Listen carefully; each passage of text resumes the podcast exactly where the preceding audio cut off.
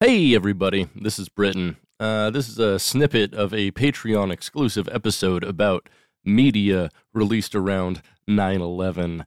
Uh, if you like it, maybe you should go to uh, Patreon and subscribe uh, for as little as $2 a month. That's just 50 cents a friggin' week. You know, you can you can listen to an extra episode a week.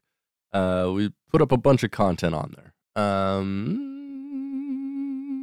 that's it. Enjoy it. On September 11th, 2001, a lot of people died. Now, 21 years later, We're here to be the first responders to media from that week. this is Getting Media. Uh, On 9/11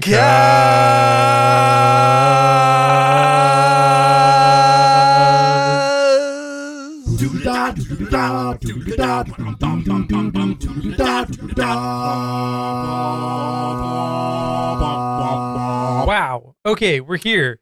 Um, we were gonna do a, a different episode this week, but um, our guest couldn't join us, so Oh, I was like, Britt, I have an idea for a cast, yeah. and Britt was like, Hmm, what is it? You know, you don't initially trust my ideas, which is probably wise. I don't Um, initially trust anything. You uh when you when you grow up on these streets, you don't trust bitches. You know, and no offense, but everything everything is bitches. when- Yeah, When, you grow up on these streets. that's true. That's true. Um, Um, yeah. So, but I was like, hey, let's talk about the media that was released on September 11th, 2001. yeah. and that's that's going to be fun i think hey but before we get into the into the conversation there is something i do want to state here and that is this is going to be a funny conversation. We're going to make going to be making a lot of jokes but i don't want that to make it seem like we're fetishizing 9-11 or like making light of the fact that a lot of people died and a lot of terrible things happened as a result of Yeah, that. I mean it was it was a terrible thing. However, I mean it's also a major cultural event it was which a i major think that like cultural event and- opens it up for satire in a way. And Um, and in I mean, I don't know about you, but politically, the way I think about it is, yes, it was definitely a tragedy, a thing that should never have happened. However, at the same time, it was very much a political reckoning for the empire of the United States as the single world power. Um, yeah You know, as much as it's terrible that two thousand people died, hmm it is absolutely nothing compared to the carnage that the United States has caused physically and material to people around the world for the past, you know, 80 years now, since we have been the de facto superpower in the world, the 1950s. yeah, it's true. It's pretty bad. Like, like, like, yeah, 2,000 people died. That's a terrible tragedy. How many people do you think died in the ensuing wars in uh, in Afghanistan in Iraq? Oh yeah, uh, a lot. Over hundred thousand. over nine hundred thousand. Wow, that's more than I would have guessed. Yeah. Yeah, so so over four hundred and fifty times the people died in the ensuing wars than happened here, and it's like, I mean, what if what if, what have we got to show for it? We really stopped terrorism, didn't we? right? Right. Like it's Terrorism's over, just like COVID, baby. yeah, we canceled terrorism. Canceled Um, terrorism. Canceled. COVID. I mean, honestly, like, thanks Obama. Obama killed uh, Osama bin Laden, and terrorism's been over since then. So Yeah. Once you once you beat the final boss, game's over, baby. straight up, he was the Bowser of that situation, the real King Koopa, King Koopa bin Laden. Uh, I I now want to make a a meme where it's Obama as Mario and then Osama bin Laden as, as Bowser. Or, or just a thing that says like, uh, "Sorry, Osama bin Laden's in another castle or in another compound." And, Oh, that's pretty good. yeah, it's just. Uh, I like that. yeah, Um, well, speaking of Osama bin Laden, yeah. I figure like let's talk about what was released that day because you know September 11th, uh, I believe, was a Tuesday, it was a Tuesday. which is a major release date for, or sorry, a major release day for media well, in, in for, a lot for, of different for ways. music mostly, Music, but also mostly video like, games as well. video games as well, and also like uh, I want to say like DVDs used to be released on like Tuesdays or Wednesdays. Tip, yeah, typically. Yeah. I, I that's actually a good one. I didn't look into what DVDs. I were actually didn't either, day. and I had movies, but I really just looked Yeah. into what theaters were doing then because I, I wanted to more, uh, for my part, t- kind of take a cultural snapshot of like what life was like before 9-11 and how Yeah. like stuff immediately fucking changed. You know, totally. Yeah. Um, with that said, do you want to talk about your pre-event stuff Yeah. first? Yeah, yeah. So I, I, Okay. I, I, like you, I assume, probably split it up into. I've got uh, kind of the two biggest movies that were released the week before 9-11. Yeah. And then I got the two biggest movies that were released after 9-11. So all of my stuff is stuff that was released on the day itself. Okay. Well, Uh, yeah. So why don't you Well, talk about is- your? yeah, yeah, movies well, are released on yeah. on Fridays, sometimes Definitely. Wednesdays, and then like holidays. So, but Yeah. they're rarely, if ever, released on actual Tuesdays. So this is true. no is true. actual movies, to my knowledge, were really released on 9-11 itself. for sure. Um, What was released the week before? so the, The the- Friday before nine. the the week before and uh, Good Friday, and if you and actually the two top movies uh, that were also released um, the week before. Uh, we're gonna start with two can play that game. Uh, Shante Smith, played by Vivica A. Fox, is a woman who gives advice on how to keep a man in check. Her ideals are challenged when a man, an attorney named Keith Fenton, who is played by Morris Chestnut, threatens to stray. I so vaguely remember. Yeah, this. right? Like Yeah, I can't remember what it looks like at all, Well, but I the mean, name is sort of right. familiar. so it was it was it was you know a black comedy an urban comedy if you will that was released when we were well like thir- thir- 12 13 years old Yeah, so and so like I mean, I, w- I was pretty and- aware of movies though at the yeah time. but you know? but was we lived in aware of this. alaska and so like we were aware of it but neither of us would have ever gone out of our way to like see it in a theater I don't think. No, certainly not. Um, but uh, yeah, Smith is a well educated woman who feels that when it comes to men and their tricks, she knows them all. On the other end, Shanti's boyfriend Keith is being led by his friend Tony, played by the legendary Anthony Anderson, who thinks he knows all the tricks that women play. When Shanti's boyfriend Keith is caught red handed stepping out with a coworker, Shanti in- institutes her 10 day plan to get her man in line. Nice. What's the Rotten Tomatoes on this one? Uh, it was it was it was pretty bad. I actually don't have that here, but uh, I can get that real quick. Um, Yeah, we, we definitely two can play that game.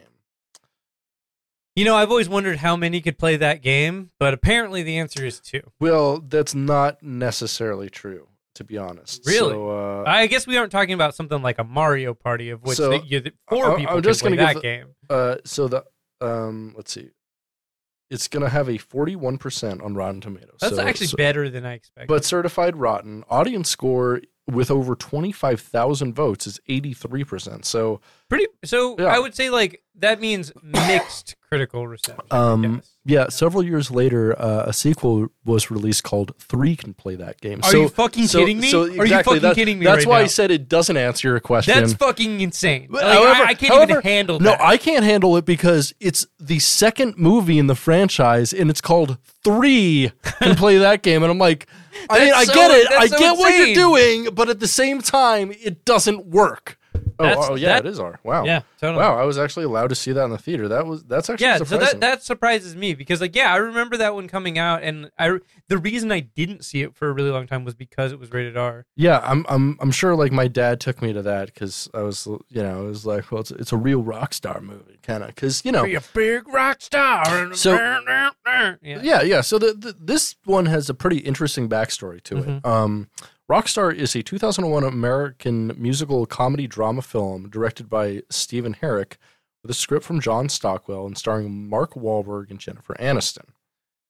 tells the story of Izzy Cole, a tribute band singer who ascended to the position of lead vocalist of his favorite band, which was inspired by real life story of Tim Ripper Owens, singer in Judas Priest, uh, who was in a tribute band before and who replaced Rob Halford in the 1990s when he famously split Correct. with them. Correct. Um, after opting the film rights to the story, Warner Brothers hired Stockwell to write the script. Brad Pitt was initially signed to play the lead role, but left due to creative differences, and Wahlberg was eventually hired for the part.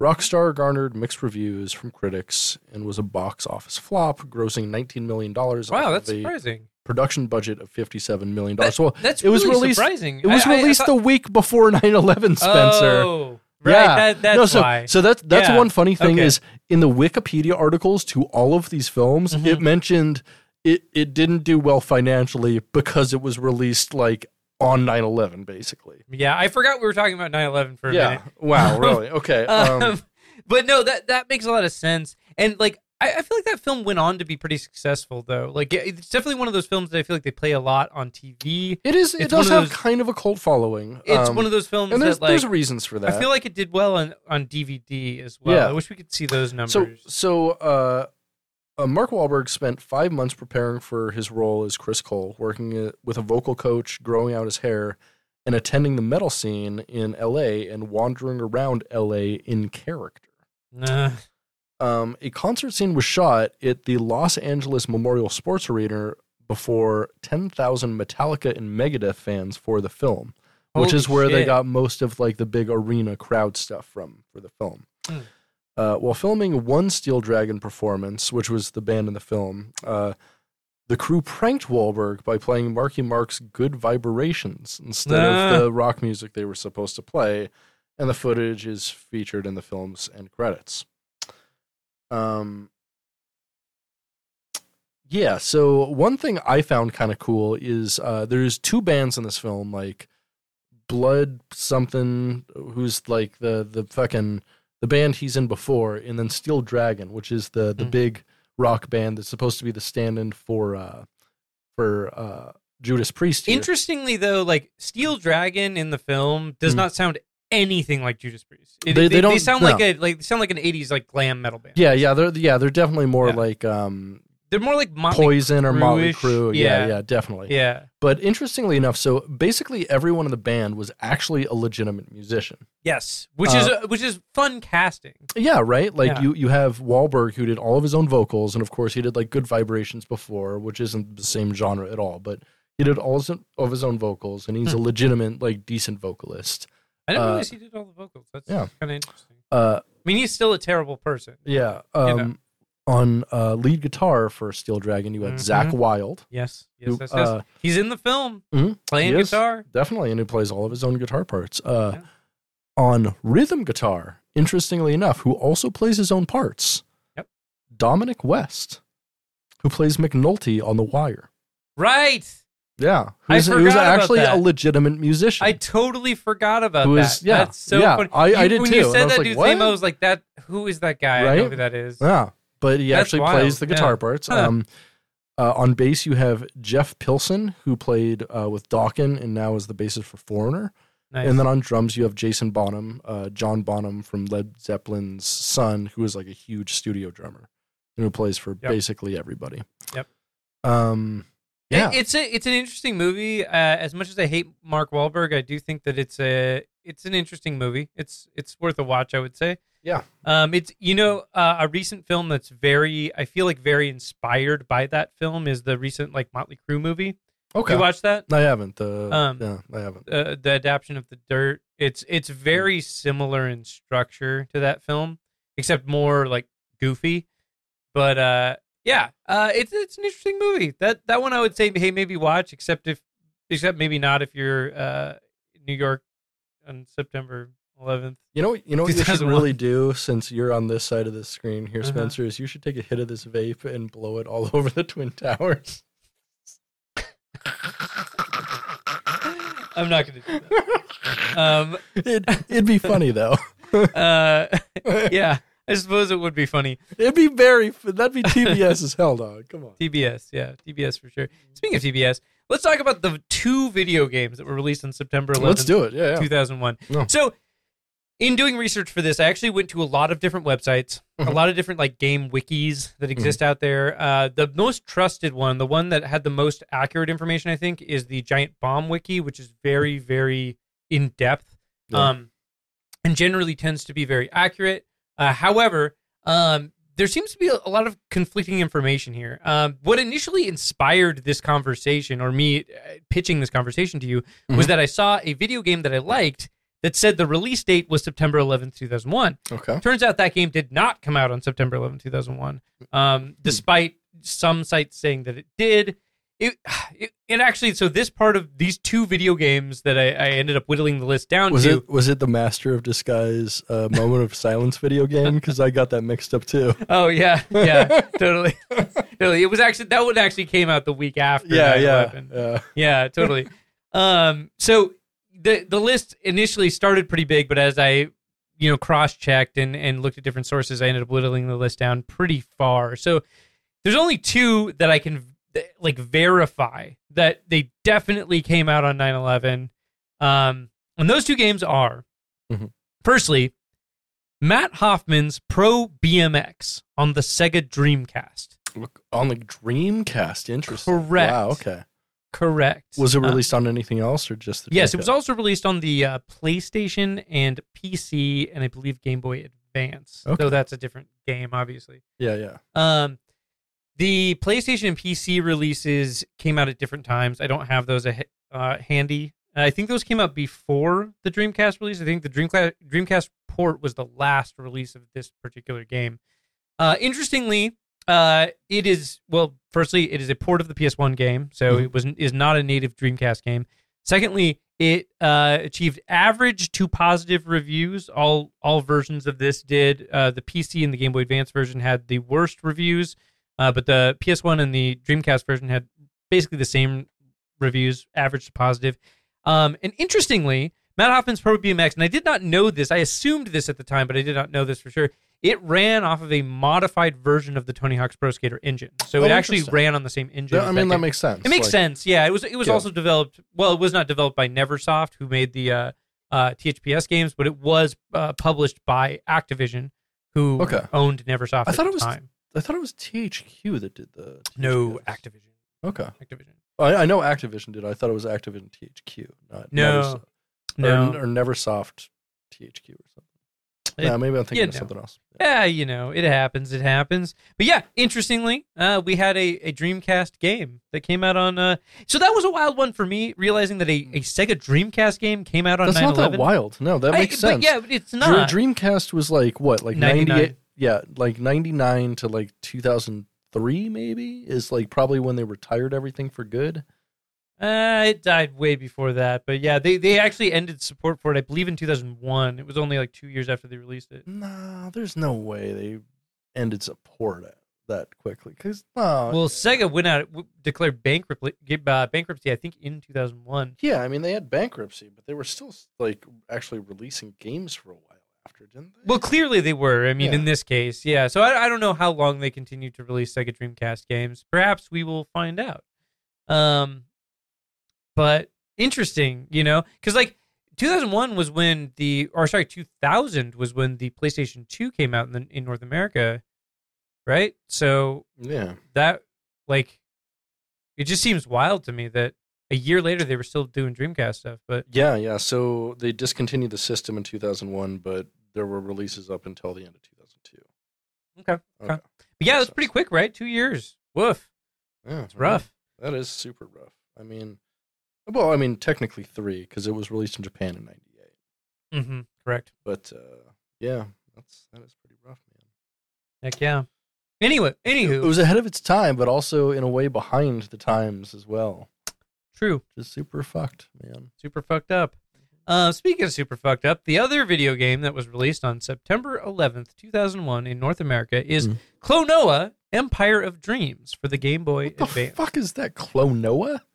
You don't know I what have is? never heard of this. This Okay. sounds like a really obscure medical procedure, like if you have like polyps on like your kidney or something. Okay, so the Klonoa games is a series of I think three games. There may have been later games in the series. I don't know. I only know about the first three games. Uh-huh. Uh, the original game was a a side scrolling 3D platform, a 3D slash 2D pat- platformer okay. for the PlayStation One.